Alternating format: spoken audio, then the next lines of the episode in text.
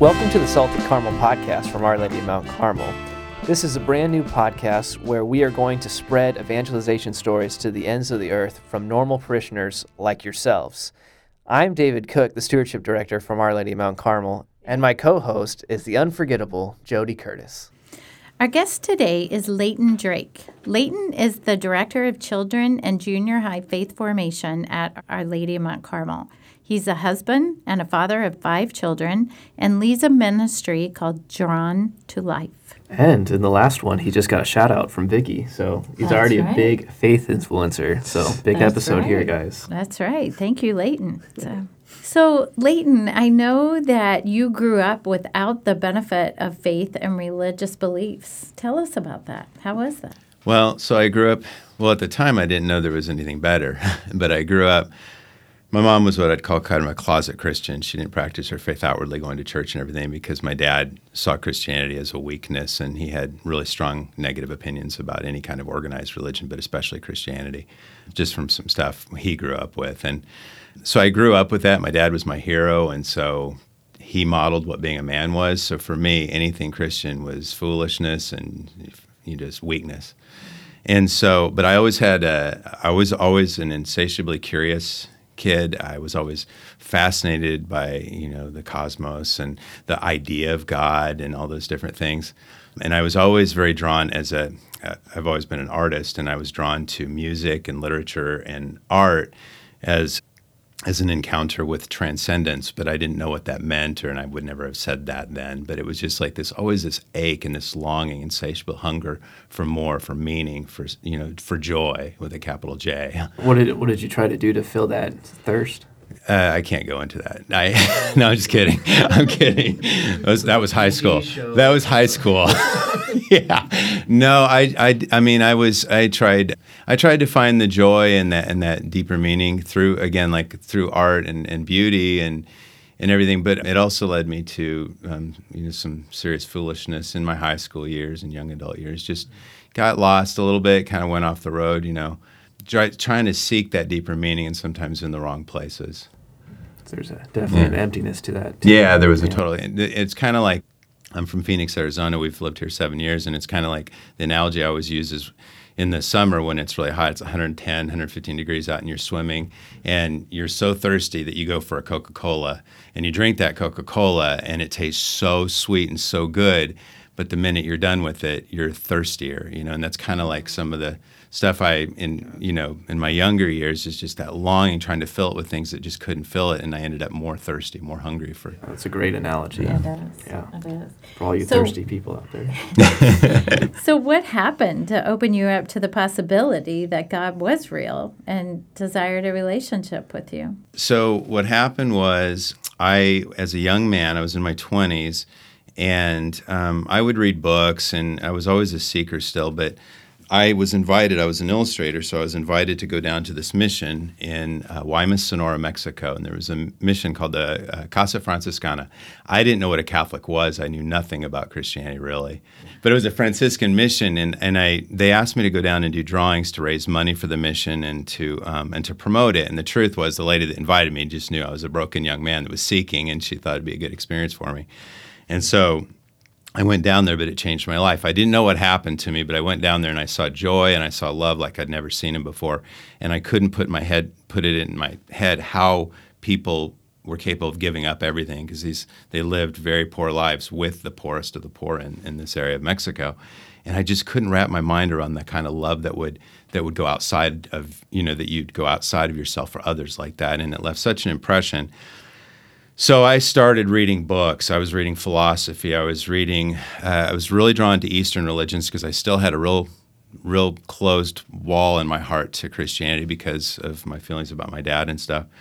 And so I started doing that, and it just got to a point where two years after I went to the mission, I was hungrier and thirstier than ever. And I happened upon this book that was my mother's at my grandmother's house, and it was called The Road Less Traveled by Dr. Scott Peck and I read um, like a third of the book, way through the book or halfway, and it was moving my heart, and it gave me hope for the first time in a long time.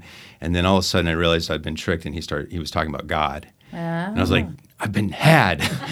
so, but it opened up my heart. I, I, I went plowed through it, And that got me to start reading books on Christianity. And then I was drawn to Catholicism and came to believe it was founded by Christ on Peter. And just two books that changed my life were Mere Christianity by C.S. Lewis. That changed, that converted my mind to Christianity because I could not get over the hurdle of the incarnation. Hmm that God could really love us that much, He'd actually take on flesh. That seemed absurd to me. Like, why would you do that? Yeah. And then the second one was The Seven Storey Mountain by Thomas Merton, which converted my heart. I pretty much wept my way through the whole book. And I was reading philosophy that was way over my head and theology that was way over my head. But I, I had a friend, a Catholic friend, that was just feeding me books.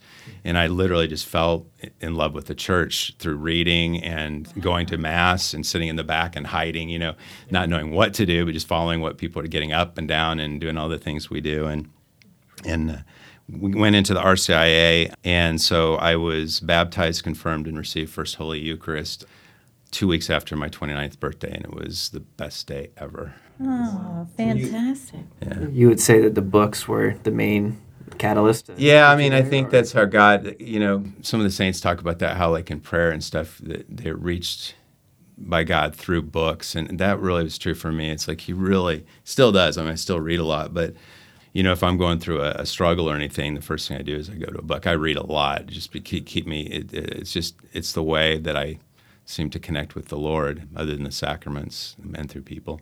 Yeah. yeah, it definitely seemed like that wouldn't have even started had you not had this woman invite you to yeah. Ca- Casa frickin' sauna. it's kind of like Providence or yeah, something. Exactly. What's that? or you had the, uh, your Catholic friend feeding you books. Yeah. You know, yeah. those are two huge influencers yeah. that kind of get a sub note in your.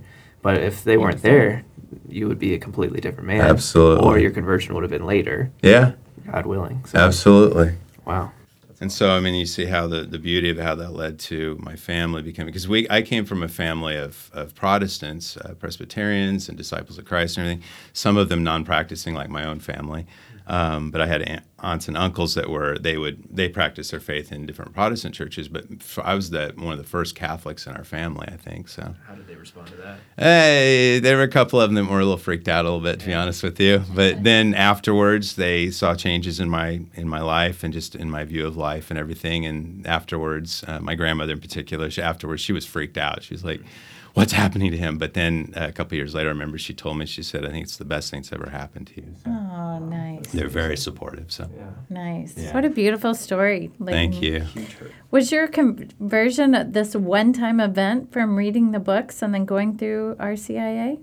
No. One of the things I had left out in my conversion was after I read Scott Peck's book, I literally one day, my family was out of the house and I got on my knees and I just was bawling and I was like, God, if you're real, save me. I need, I need you. Wow. And it was humiliating and like it was a total agnostic prayer but something happened. I literally, I'm not making it up. It, it, was like being embraced. It's like a little child who's hurt and runs into the arms of the father or the mother and just is embraced. And that's what it felt like. And it gave me hope and it, it was life changing. And then that's what started my journey into the RCIA. And that's when I made the decision I'm giving my life to the Lord and the church. But, but you know, I thought that, well, that's it but I found that the journey has, been it's been 20 something years and I'm just been I've found you know there's ups and downs like any relationship the downs are always on me not the Lord but I've had some downs some significant downs and some significant ups. And and something that that I, I really connect with is there's this priest Monsignor Thomas Richter he talks about the Christian life being that God gives, we receive, and then we live out of that receiving. And so my whole journey has been trying to live out of that identity as God's child, you know, because if I live out of that identity, then that things are good. But when I forget who I am and whose I am, then I'm in trouble. And I think that the thing that's really helped is prayer and the sacraments. But a thought came to me this morning when I was thinking about coming here, and my dad, he was, I, I like to joke that my dad was, he was a pretty intimidating guy. And in my mind, he made Clint Eastwood, who I think is one of the toughest guys in the world, look like Mr. Rogers. Um, and so my dad was a pretty tough guy. And so, but I remember uh, I had this memory this morning and it really touched me. I hadn't thought of it in years. And up to the day he died, which was about eight years ago, he would sometimes, very rarely, but sometimes he'd call me sweetheart. Uh-huh. And I remember how much that, like now looking back, it just means so much to me. It was just a very tender thing coming from my father. And I think that in my prayer, in that journey, the times when I've stumbled and the times that I've really lost my way, everything, it's always that coming back to the Father. And and I think that's what the Lord does to us. He calls us sweetheart. He he draws us in and he he forgives us. He has mercy on us, and it's a very beautiful thing. So I think that's been that's the icon of my journey, you know. Because I thought when I became Catholic, everything was like, oh, it was like angels are written, and I wasn't gonna have any issues or anything. I'm good forever now, right? Yeah. Especially after that, that huge experience of like so much joy and uh, hope Yeah. in that moment of being embraced by the Father. It's like, oh no, Oh yeah, you still have the journey. yeah, that's, yeah, it's like any other relationship. Wow, that's amazing. So, what are some words of encouragement for people who haven't quite had that that moment in their faith journey let, yet, or they're just trying to basically explore God, explore the faith? You know, you were very. Let me find the information. Let Yeah. me read about it. What would you say to some of those people? I would say that the best thing to do is just spend time in prayer, just talking to the Lord, listening to the Lord, you know, uh, just listening to, go to the chapel and just sit with Him. But I'd also say read. I think sometimes, I think with technology now, sometimes, even though we can read with technology, I think sometimes we get distracted by very superficial things, myself included, news and stuff, and we get lost in this bunny trail. And I think it's really important to read really good books. Father Jacques Philippe is a wonderful writer. He writes very short books. I would suggest him as a starter. I, I love reading Father Jacques Philippe because he just breaks it down to the basics of God's love. And hold on to the truth that you are God's beloved. And, and I had two scriptures that I that I thought of this morning. And um, I've loved you with an everlasting love, which is from Jeremiah 31, verse 3. And then there's Isaiah 43:1 where he says, I've called you by name, you are mine. And there's even a song that puts us together that we hear at Mass sometimes. But if we can hold on and live out of those truths and just remember that, that when we get discouraged or start looking at ourselves with that eye of like, you're not worthy of, to, to hold on to those words. I think that's something that I'm still learning today is hold on to that identity as a beloved son or daughter of God. And, yeah, hold on to it. Yeah, I had this image of like when my kids, when they're little, and they'd grab onto like if they were, there were a lot of people around, we're at a carnival or something, they'd grab onto your your your pant leg or whatever, and that's what I think of. We have to be that like that with the Lord. You know, like don't let go of me. to a certain extent, you know, a little push off. yeah, that's right. He had so. to. Yeah, he has to let you go Like a a little good bit. parent, yeah. yeah, you're right. You're right. But I, I just think that's important. I think that just to be open and not feel like like I felt like I had to know everything now. Mm-hmm. I'm, that's my personality, and you don't. You know, it's years later, and I'm still like a kindergartner, and that's okay. Yeah. Yeah. Good for you. So, who is your greatest faith influencer? So I couldn't. I had to pick two. The first one was Kevin, who is the uh, Diocese of Phoenix prison director, who's one of my dearest friends, because I've never seen anyone live his discipleship more authentic, authentically. Just he knows who he is and whose he is, and he just he strives. He's just uh, like the icon of the man of God to me. Not perfect. He's just a man who relentlessly seeks after the heart of the Lord. And then my wife, uh, Kim, who be, because no one has more purely modeled the relentless love of God than my wife, and just, just you know that relentless, never giving up type of love. And I'm curious, was Kim Catholic when you met her? So she, Kim was Kim was baptized Catholic as a little girl, but her uh, family kind of strayed from the faith, I guess. And when I started my journey, then it started stirring something, I guess, in her. And I'd come home from RCIA, and I'd pretty much give her the RCIA class for two hours. We'd have coffee, and I'd be like, and then we learn this, and then we learn this, and then we learn the Trinity. No, no, no, no, no. slow down, slow down. And so she started going through it, and then she was confirmed because she'd never been confirmed. And so yeah. Our whole slogan at Our Lady of Mount Carmel is being grateful no matter what. What is something that you're grateful for no matter what? Okay. Um, I am grateful that I am a beloved son of the Father. Um, I think that's essential for me to always remember, and I am grateful for his. His, I use that word. I think I've used this is my third time, relentless. But that's my catchphrase right now, or catchword. Re- his relentless love and his mercy that he never gives up on me. You know, like a good father, he never gives up on his his child. And you know, we like to stick with our theme, the salted caramel, and ask our guests, how are you staying salty? How do I? So, uh, how I stay salty is I get up early in the morning and I pray for quite a while because if I don't, I'm just a mess. So I pray. Um, uh, I love the liturgy of the hours um, and pray with scripture. I, like I said earlier, I read really good books. Um, fellowship is essential for me. I meet. Uh, there's men in my life that I meet with, and we'll talk, and we're real with each other, and share our lives, and hold each other accountable. I've been doing that for a while. Of course, the sacraments, Eucharist, um, and confession is essential for me. And then service, obviously, you know, like getting outside of myself and giving myself. So. Yeah. So basically, those are the essentials. What a good Catholic should do. That's yeah, that's it's right. funny how it can all be summed up in the Catholic lifestyle. There's something uh, to that. I don't know who started it, but one thing I would ask you is you mentioned close uh, fellowship with other men. Is that something that was organized that you joined, or is that something that you started yourself? Or it's, if there's other men out there, how how do you recommend them? I would recommend. Uh, I just recognized I had it in Phoenix, and then I had it for a time um, when I first moved to Carmel, and then I lost it for a while just because of busyness with schedules and things, and I rediscovered it just a few years ago. And to be honest, it's me seeking it out. It happened naturally in Phoenix. I had gone on a Cursillo, and it just happened. We met for years and years before I moved. But and then my friend Kevin and I would meet when we, we I did prison ministry with him for a time, and we'd meet for coffee and talk. But um, it's something I had to seek out. I had to ask a couple guys, "Hey, I need to meet with someone and get to." And it was the guys that I connected with, and I just felt like there was something there, there. Yeah. And I've been doing that for a while, and it's just uh, do it, you know, uh, at least a couple times a month um, with a couple different guys. So. That's amazing. Well, thank you so much for sharing your story with us and with all, all of Our Lady of Mount Carmel. You have anything to add, Jody? No, beautiful story, Leighton. Really, thank thanks you, for sharing today. Thank so. you very much. She has to say. As you can see, I'm shy about talking.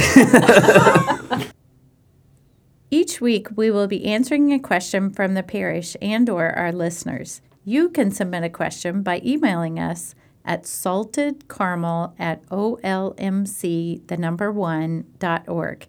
David, this week's question is Did you ever help or walk with someone going through a tough time? And what was that like? Yes, I believe we've all have done this to some extent. Um, there's a couple moments that I'm trying to think of, and I want to pinpoint one for you some weren't pleasant. I, I've had to, I was a resident assistant in college. Basically, I was the guy in the dorm that hung out, and I was trained to be aware for suicidal signs. And so I essentially had this heart to heart with this student who was going through suicidal thoughts and was struggling with lack of self worth and I was able to walk with him the best way I could. I'm not trained counselor. I didn't ask him all these great questions, but I was trained to a certain extent. And plus, I, w- I was a human, so I could just be there and listen to him. When half the time our our loneliness is just no one's there for us, no one cares for us, and so it was terrifying to go through that. It was exhausting to go through it, but at the end, I was grateful that I did. I felt that I actually helped someone. I felt that my day was better. And he ended up getting counseling, but not being able to finish the college semester. He had to drop out and live at home for a little bit. And then I believe he came back four to five months later, he told me. And I didn't have to keep following up with him. He was not my responsibility, but I was a, God put me there in that moment to help direct him to a counselor, to help walk with him actually to the counselor's office. And that's how I was able to love him. Yeah, nice. Thank you for sharing that, David. Let's end with a prayer. God, our Father, I pray that through the Holy Spirit I might hear the call of the new evangelization to deepen my faith, grow in confidence to proclaim the gospel, and boldly witness to the saving grace of your Son, Jesus Christ, who lives and reigns with you in the unity of the Holy Spirit one God, forever and ever. Amen. Thanks for listening today. And stay salty.